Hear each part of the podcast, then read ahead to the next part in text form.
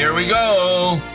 You're listening to Law and Gospel on this Rumination Tuesday, July the 11th, and we're going to be taking a look at the hymn Almighty God, Your Word is Cast.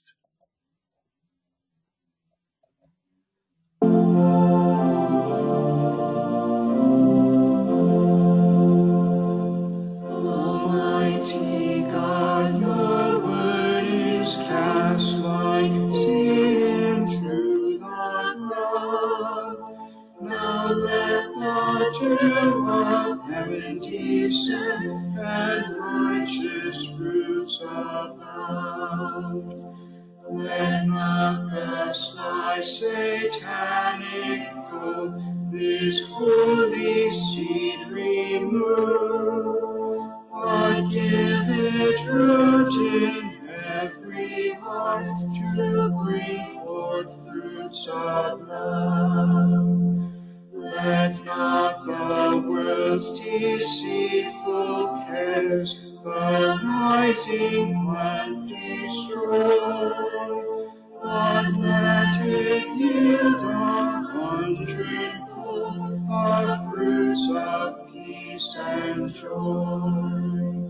So when the precious seed is sown, life-giving grace bestow, that all whose souls the truth receive a saving power may know. And that is Almighty God, Your Word is Cast. It was written by John Cawood. He lived 1775 to 1852. He was born in Matlock, Derbyshire, and his parents were humble, had very limited access to education in class conscious England. But supported by others, he was able to enter St. Edmund Hall, Oxford, where he obtained his degree and he was ordained in 1801. He spent most of his ministry at St. Anne's in Bewdley, a chapel of ease in the parish of Ribbesford, Worcestershire. The hymn was published in Thomas Cotterill's A Selection of Psalms and Hymns in 1819. Now, this was considered controversial because it was widely believed at the time that the Church of England's Book of Common Prayer sanctioned only biblical psalms for singing in the service and not hymns of human composition. A judgment, though, by the consistory court of the Archdiocese of York, though, allowed the book to re- be reprinted in edited form the following year with the Archbishop's approval. This is the hymn of the day for Proper 10, which for us is the seventh day after Pentecost. Almighty God, your word is cast. Well, what do you think of this hymn, Pastor Mark Smith? A little short, but sweet. It goes right along with the gospel for this coming Sunday, which is the uh, the parable of the sower. And uh, you know, if I think it's in the Gospel of Matthew, it talks about Jesus uh, casting off uh, off the shore, getting into a boat, and you could just kind of picture him. This is the way I picture this this uh, uh, the situation of this gospel. Jesus Yes. cast off in the boat, and as he looks up on the shoreline above the people, the people are all thronging as close as they can get to him, preaching from the boat. And as he looks up on the hill, maybe above the shoreline, he possibly sees a man sowing the seed, you know, getting his crop out. And uh, perhaps that's what uh, what Jesus what made Jesus uh, use this as an illustration of how the gospel is preached, and uh, it falls. Uh, I don't want to get ahead of myself, but you know, it, it t- talks about it falling on uh, the the stony path, and uh, or it falls on uh, among the thorns, or it falls among good ground and bears uh, bears different amounts. But it's it's a good hymn. Yes, what Jesus does is he brings into human understanding how God's word works. And Yes. people wonder, well, why do some people fall away? And he uses the example of a sower Right. because when the seed is sown on the path and the birds come and devour it, Right. other seed falls on rocky ground, other seed falls among thorns, and then there are seeds that fall on good soil.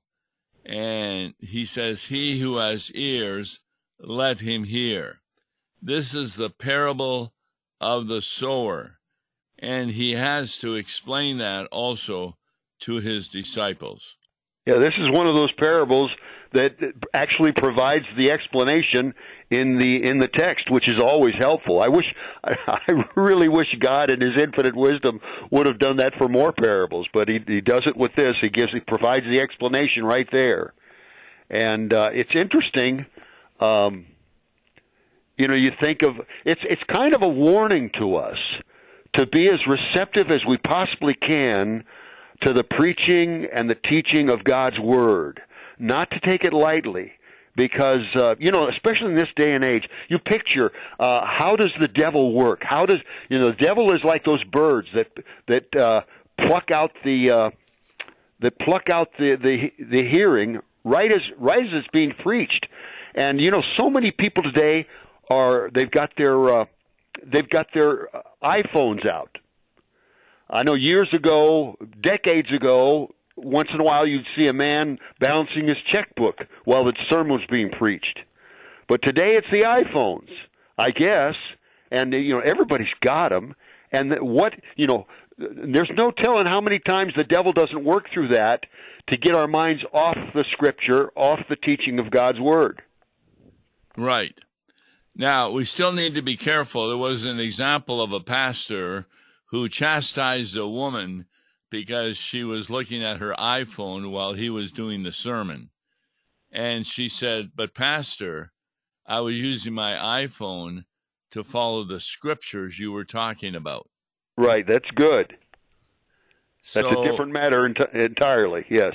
Yes. But you make a point that how many times during a sermon are you talking or thinking about, okay, I hope we can get home early to see the football game, and then that afternoon I'll be going shopping, and you plan your whole day during the sermon. Right. Now, to some degree, that could be the problem of a sermon.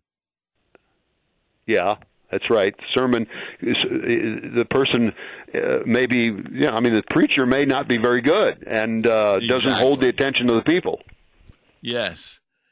To hold the attention of the people means to take a text and show what it means from God's point of view.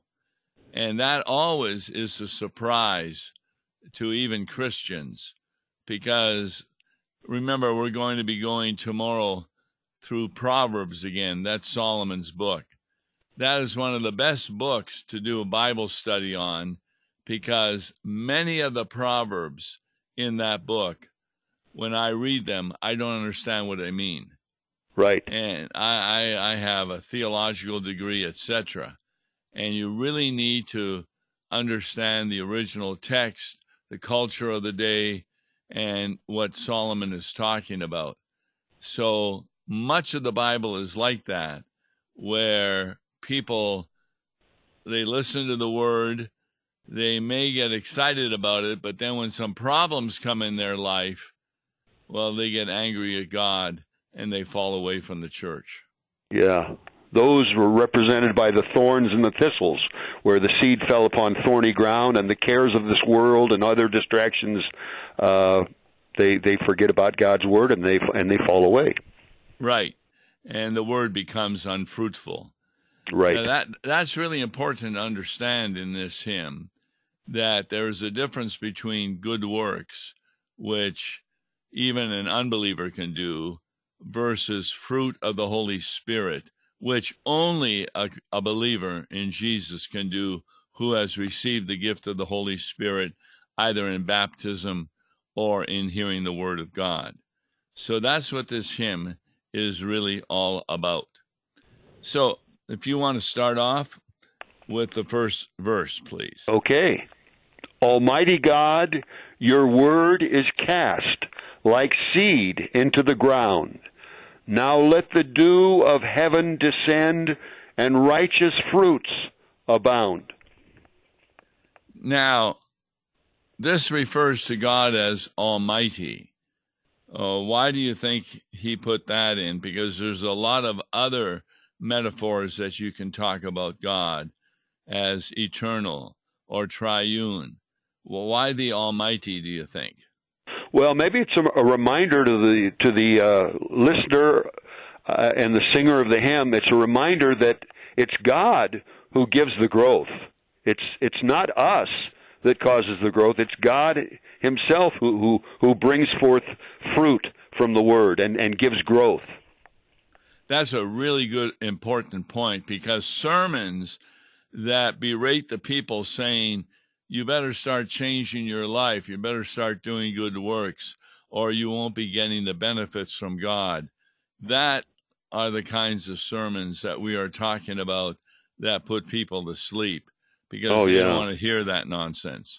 No, and, and in this day, Tom, there are so many there are so many hurting people out there with the the economy the way it is, uh, with the uh, the distractions of the world, with the, the cares that parents have over their kids, what they're being taught in school, and that sort of thing.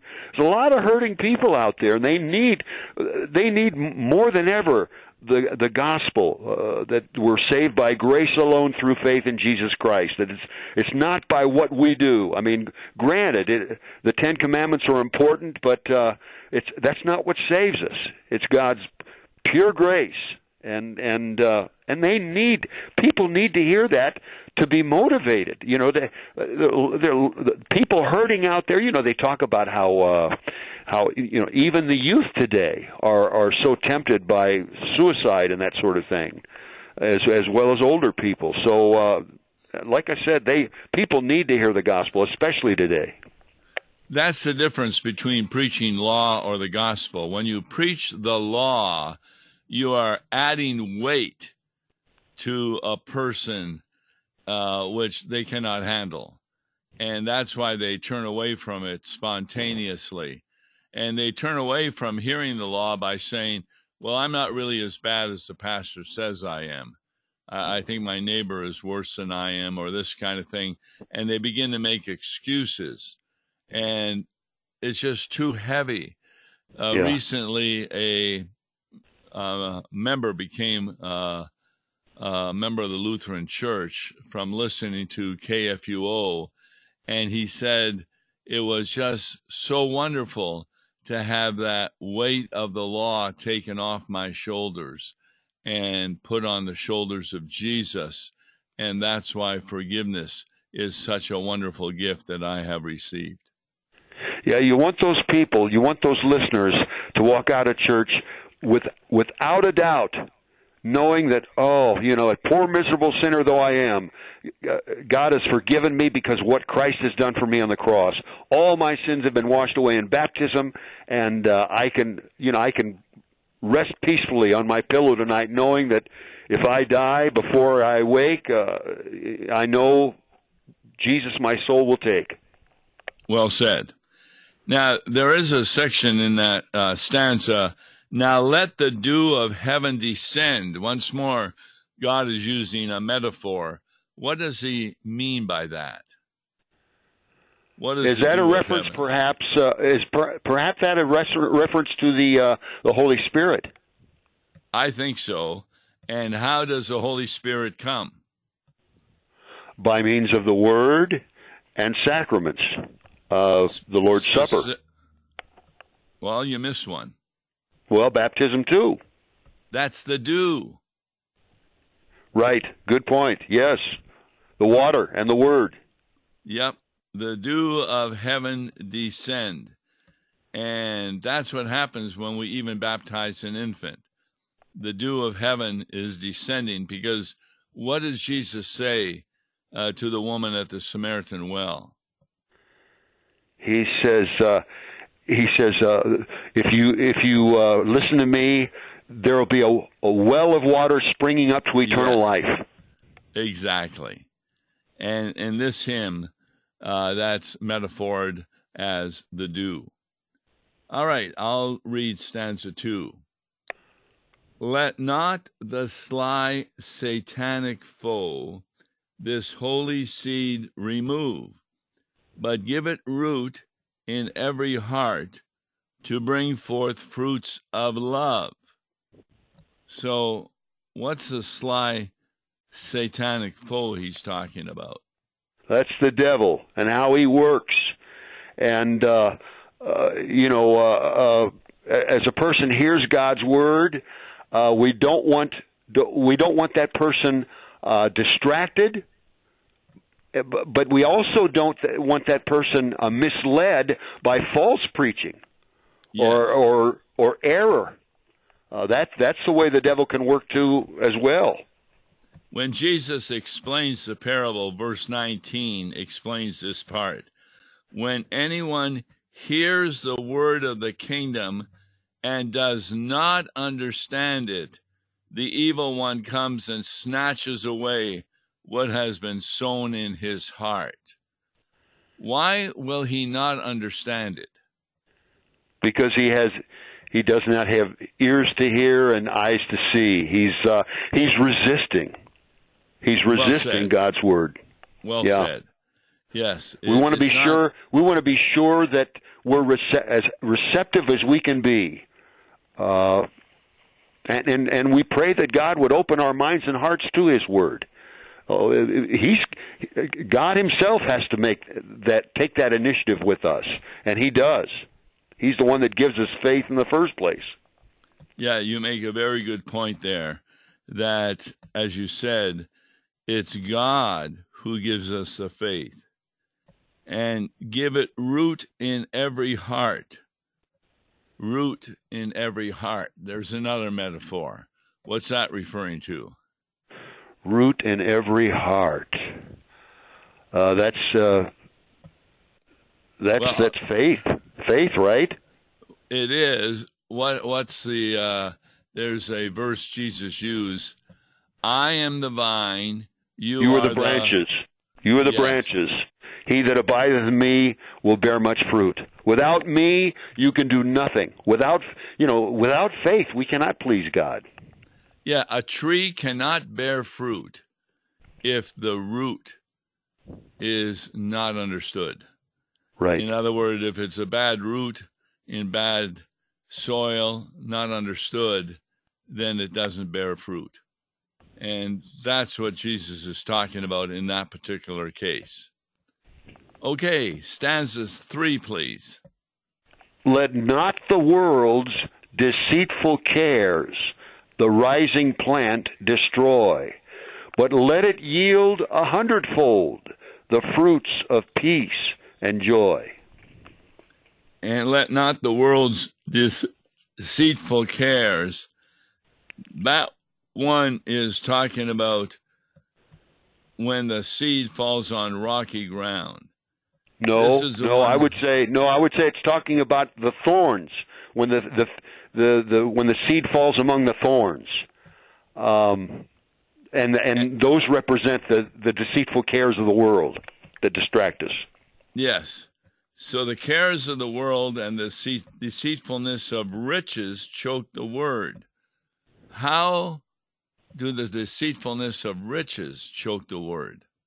What is meant by that? Well, when people, you know, people are mindful of, um, you know, they let the cares of this world, you know, the mat- material things, materialism. Yes. Exactly. Um, you know, some people will come to church for, for different reasons. Uh, the, there may be a, a businessman that comes only for business contacts. He comes to church, oh, because there's a lot of well-to-do people there, and I'll make some business contacts. There, there you go. See, that's an example right there. Exactly, and that's how the deceitfulness of the world, and people really get worried when, for example, they're losing money or they lost their job or they can't pay for their rental or their home and they wonder, what am I going to do? What is God's answer to those problems? Well, uh, I would say, uh, uh, what's that passage where it says, uh, bread, bread, bread alone. Man does not live by bread alone, but by every word that proceeds from the mouth of God. Exactly. Well said. But at the same time, Tom, you know, as as I said before, uh, you, the, the preacher has to realize that these cares are upon these people's hearts, and it it he he needs he can't just slough them off and say, well, you shouldn't be worried about these things. That's that's not very being very empathetic we do want to be empathetic and, and understanding of where people are coming from when they come into church Sunday. Would you not direct them to the promises of God to help them through their problems? Absolutely, absolutely. Not only that, but uh, we also want to help those of the, especially the household of faith, when we can. If there's somebody, you know, if there's somebody that's uh, hurting financially in the congregation, and uh, you know, that's what we uh, you know, congregations have social ministry funds and love barrel funds and things like that. That's what those things are for. We we do indeed want to pe- uh, help people when when they're having tough times. Exactly, and so the church is a community of a family with God the Father as our Father, Jesus as our brother, and the Holy Spirit as our wonderful wisdom, and that's what a pastor does in a sermon, sometimes he needs to make it clear why a person is having a problem. And that is what the law does. Here's why you're having a problem, why you're not feeling right. And once they realize that, then the message of the gospel can come through more clearly. Yeah, you want to you want to be sure to point them to God's forgiveness in Jesus Christ. Above all, you know, we're we're all we don't we don't uh practice good stewardship of our treasure and funds and things like that and we make mistakes we we spend things on frivolous things uh and and yet God's forgiveness covers all of our sins and he'll continue to help us but we need to know that he is the source of that help and that's kind of what stanza four talks about, if you'll read that, please. Okay. So when the precious seed is sown, life giving grace bestow, that all whose souls the truth receive, its saving power may know. So once more, we have a metaphor. So when the precious seed is sown, what is a precious seed? That's the gospel. Yes. So sown, it's kind of like we're seeing a lot of farms as we travel around central Illinois when I go to the four congregations I'm serving. And it's really amazing how high the corn is now and how well the beans are growing, etc. And before there was nothing there it just really surprises me how when you go by fields of corn, you can see from the road you're on all the way to the horizon a field of corn, and yes. they're all the same size. And you wonder, boy, does God know how that seed took place? You yes. sow it, and it turns into the same size of all the other corn. Yes, knee high by July, as they say. Uh, and that's where we, you know, remember, we start with Almighty God. He's the one that gives the growth. and uh, you know he's got to send the rain at just the right time. Farmers tell me that you need that rain when the corn tassels. If it does, if you don't get the rain at the right time, uh, the crop will will fail. But uh, God uh, understands too. Not only that we need rain, but when we need rain. Right. We went by a church because the rain wasn't coming, and on the church sign it says, "Jesus, please send rain." Then, in fact, I had a prayer for rain, and I was told then that as I as I was doing the prayer, it began raining outside. Yeah, oh yeah. Those farmers will they'll remind you. I I learned that early on in my first parish. It was a rural parish and boy, they'll they'll let you know when they when they need a prayer for rain. That's for sure. And then, you know what the sign says now as What? you go by the church? Thank you Jesus for the rain. Yeah, those farmers they understand. They know they know who gives them the growth. That's that's absolutely correct, and it's just amazing with the machines now that they have, how they can grow so much product, and it'd be very very good. In fact, I'm really excited because already we're buying sweet corn. Yeah, it's delicious, isn't it? Yep, yeah, we get what was it, twelve of them for six dollars. Yeah. That was great. Well, thank you very much for Almighty God. Your word is cast. It's a part of the readings for this coming Sunday, and we'll examine law and gospel tomorrow with Proverbs. I'm Tom Baker with Mark Smith. Thanks for listening. God bless you. Listen to Law and Gospel each weekday morning at 9:30 on KFUO. For a tax-deductible gift to Law and Gospel, please make your check out to Law and Gospel and mail to Law and Gospel PO Box 28910, St. Louis, Missouri 63132, or call toll-free 1-877-267-1962. Views and opinions expressed on Worldwide KFUO may not represent the official position of the management or ownership of KFUO, the Lutheran Church Missouri Synod. If you'd like to comment on programs or topics heard on Worldwide KFUO, write us at KFUO, 1333 South Kirkwood Road, St. Louis, Missouri 63122. You can also leave a question or comment on our comment line at 314 996 1542. We are the messenger of good news, Worldwide KFUO.